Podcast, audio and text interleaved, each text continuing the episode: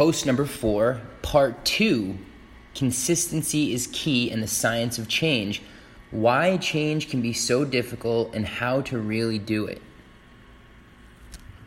In the last year or so, I've become fascinated with neuroscience and getting a better understanding of the relationship between our minds and bodies and how much of an impact it actually has on our lives. In my research and personal experience, I've come to realize that it is crucial to understand these topics if we want to sustain lasting change and unleash our full potential. The field of epigenetics is the science of how an organism's perception of, events, of its environment selects its genes and can modify its gene readout to conform to the perception. I'm going to read that one more time. The field of epigenetics is the science of how an organism's perception of its environment, what it thinks about its environment, selects its genes and can modify its gene readout to conform to that perception. In other words, perception is reality. Perception is everything. One of the pioneers of this field is Doctor Bruce Lipton, the author of one of the books that really got me into researching this topic, The Biology of Belief, Unleashing the Power of Consciousness, Matter, and Miracles. Bruce has been one of the frontrunners in this type of research, and it's been gaining a lot of traction in the last few years. This is an excerpt from his website where Doctor Bruce describes what exactly epigenetics is in simpler terms. If the organism perceives the world as threatening, the biology will create a complementary posture, structure, behavior of a world that's threatened, of a world that's being threatened. The function of the brain is to take our belief systems and manifest a biology based on that belief system.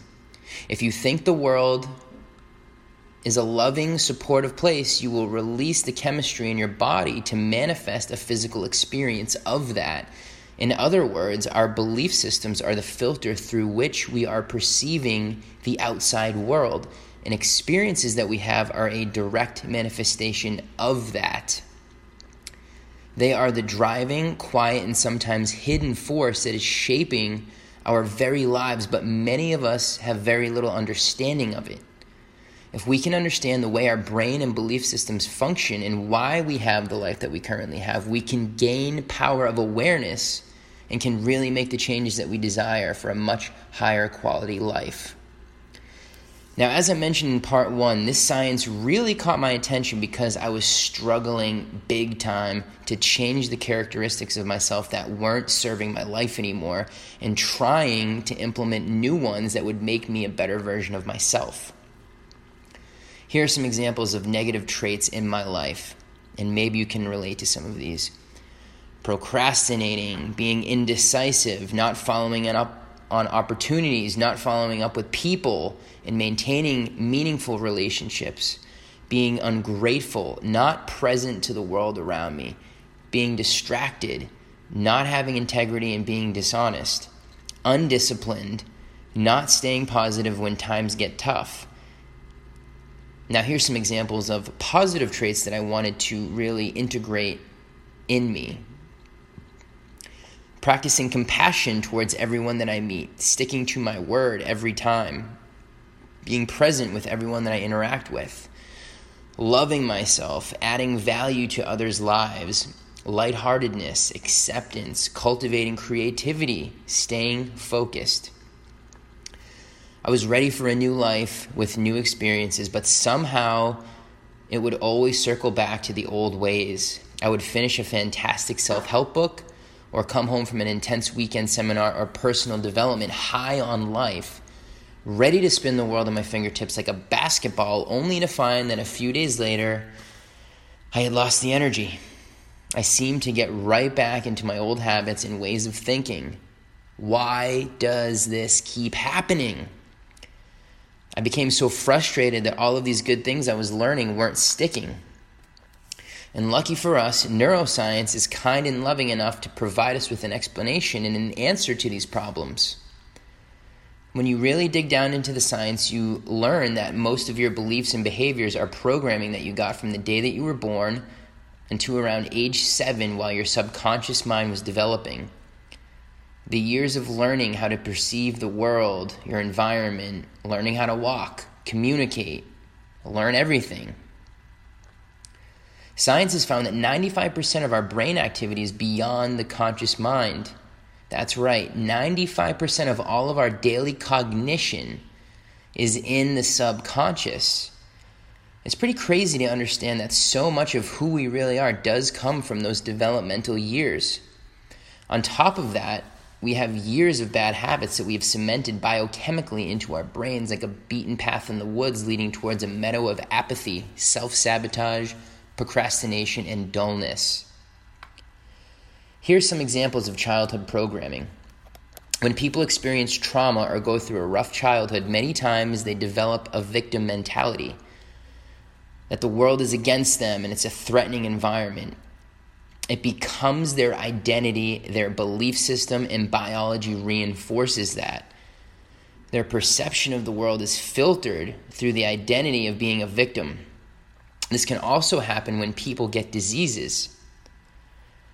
And this is a quote from Bruce. People have been programmed to believe they are victims that have no control. When we got sick as kids, our mothers and fathers told us that we have to go to the doctors and that they're the leading authority on our health. It was embedded in us that doctors were the authority in all things regarding our health, and we were the victim of bodily forces beyond our ability to control. Now, is this you or someone you know? Because these habits and behaviors are playing out from the subconscious mind, we don't consciously see ourselves engaging in them and sabotaging our own lives. As Bruce puts it, as a result of this, we don't take responsibility for the lives that we lead. We see ourselves as victims of forces outside of our control. It's hard to own that what we've done our whole lives. So we perceive ourselves as victims and we believe that the genes are in control. He then goes on to say, the major problem is that people are aware of their conscious beliefs and behaviors, but they're not of their subconscious beliefs and behaviors. Most people don't even acknowledge that their subconscious mind is at play, when the fact is that the subconscious mind is a million times more powerful than the conscious mind, and that we operate ninety-five to ninety-nine percent of our lives from subconscious programs. Now you have to remember, our subconscious is constantly taking in every bit of information throughout every second of every single day and storing it. So this kind of information is valued highly by corporation and corporations and advertisers alike, which is why commercials are very influential with many subliminal messages, colors, and metaphors that speak directly to the subconscious, even though we don't realize it. In the movie Inception, they explore this idea even further when they are trying to get an idea into the target's subconscious mind so that it may manifest into his conscious mind. So how can we really start to change if we have all of these things working against us? Well, I'm glad you asked. Through this science, we're seeing that perception is everything. The perception in your mind is reflected in the chemistry of your body. Doctor Joe Dispenza's explanation of this would be that new thoughts lead to new emotions, and new emotions lead to new behaviors. New behaviors lead to new experiences. Like anything else, we have to practice and consciously reinforce new beliefs and habits that serve our life. The subconscious mind soaks in what's constantly at the forefront of the conscious mind and makes that a habit. Most of our daily behaviors are unconscious habits, so we need to make sure that we replace the old habits with new ones. And it really does have to be an everyday effort, or at least a high frequency throughout the week, until it becomes you, until it becomes automatic. This is the secret sauce of change: identifying our destructive habits and then consciously knowing the new and empowering ones that we want to program in our hard drive and actively keep track every day to make sure that we follow through with them. If we only do this for a week, you'll see how quickly you return to the old self. This is difficult mental work, but it's your life and you're worth it. Examples from my own life. I want to be more grateful. Okay, every day write in a gratitude journal first thing in the morning or before bed.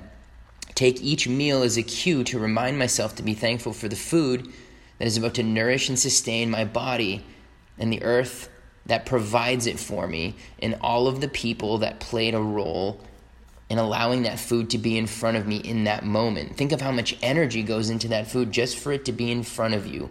A, a farmer had to plant it, he had to take care of it, he had to harvest it, ship it out, and to get brought to a store. A lot of energy goes into that. I want to meditate two times a day. Okay, keep a calendar and mark an X for each day that I meditate and make sure to set an exact time every day that I'm going to do that no matter what. Because it's important and it will lead me to not being as forgetful and not as reactive and a lot nicer and a more relaxed person. I want to eat healthier and get in better shape. Okay, start each day with one tablespoon of apple cider vinegar, one eighth teaspoon of cayenne pepper and turmeric in a twenty ounce water to kill the candida, which is gut bacteria that makes me crave sugar and makes me feel hungry all the time, even when I just recently ate. Keep track of each meal that I have every day and look at it at the end of each week and make sure that I get in a sweat every day of some kind. I'm going to make a separate blog post on these things and my own personal affirmations that I read out loud every morning, but you get the idea. Start keeping track of everything. Start taking your life back into your control and take responsibility for your life. Get out of the victim mode and take responsibility. You cannot create anything from the vibration of victim mode. Your creative faculties are shut off when you're in that low vibrational state. Do not give your power away by thinking that you're helpless or a victim of circumstance. You are so far beyond that. And now you can take this information and apply it in your life in new and powerful ways. My email is listed on the blog, side of gravy dot com, so you can let me know if you need any new ideas. You can leave comments about some of the new behaviors or habits that you're adding into your life. And if you'd like, I'd be happy to hold you accountable and check in with you on them. Have an amazing time, everybody. I hope this information helps in some way. Again, consistency is everything. You have to become the new you. Put in the work, and the best part is doing the work, it will become automatic. You will not have to continue making great efforts to implement these new ways of thinking and behaving. They will become you. Much love, everybody.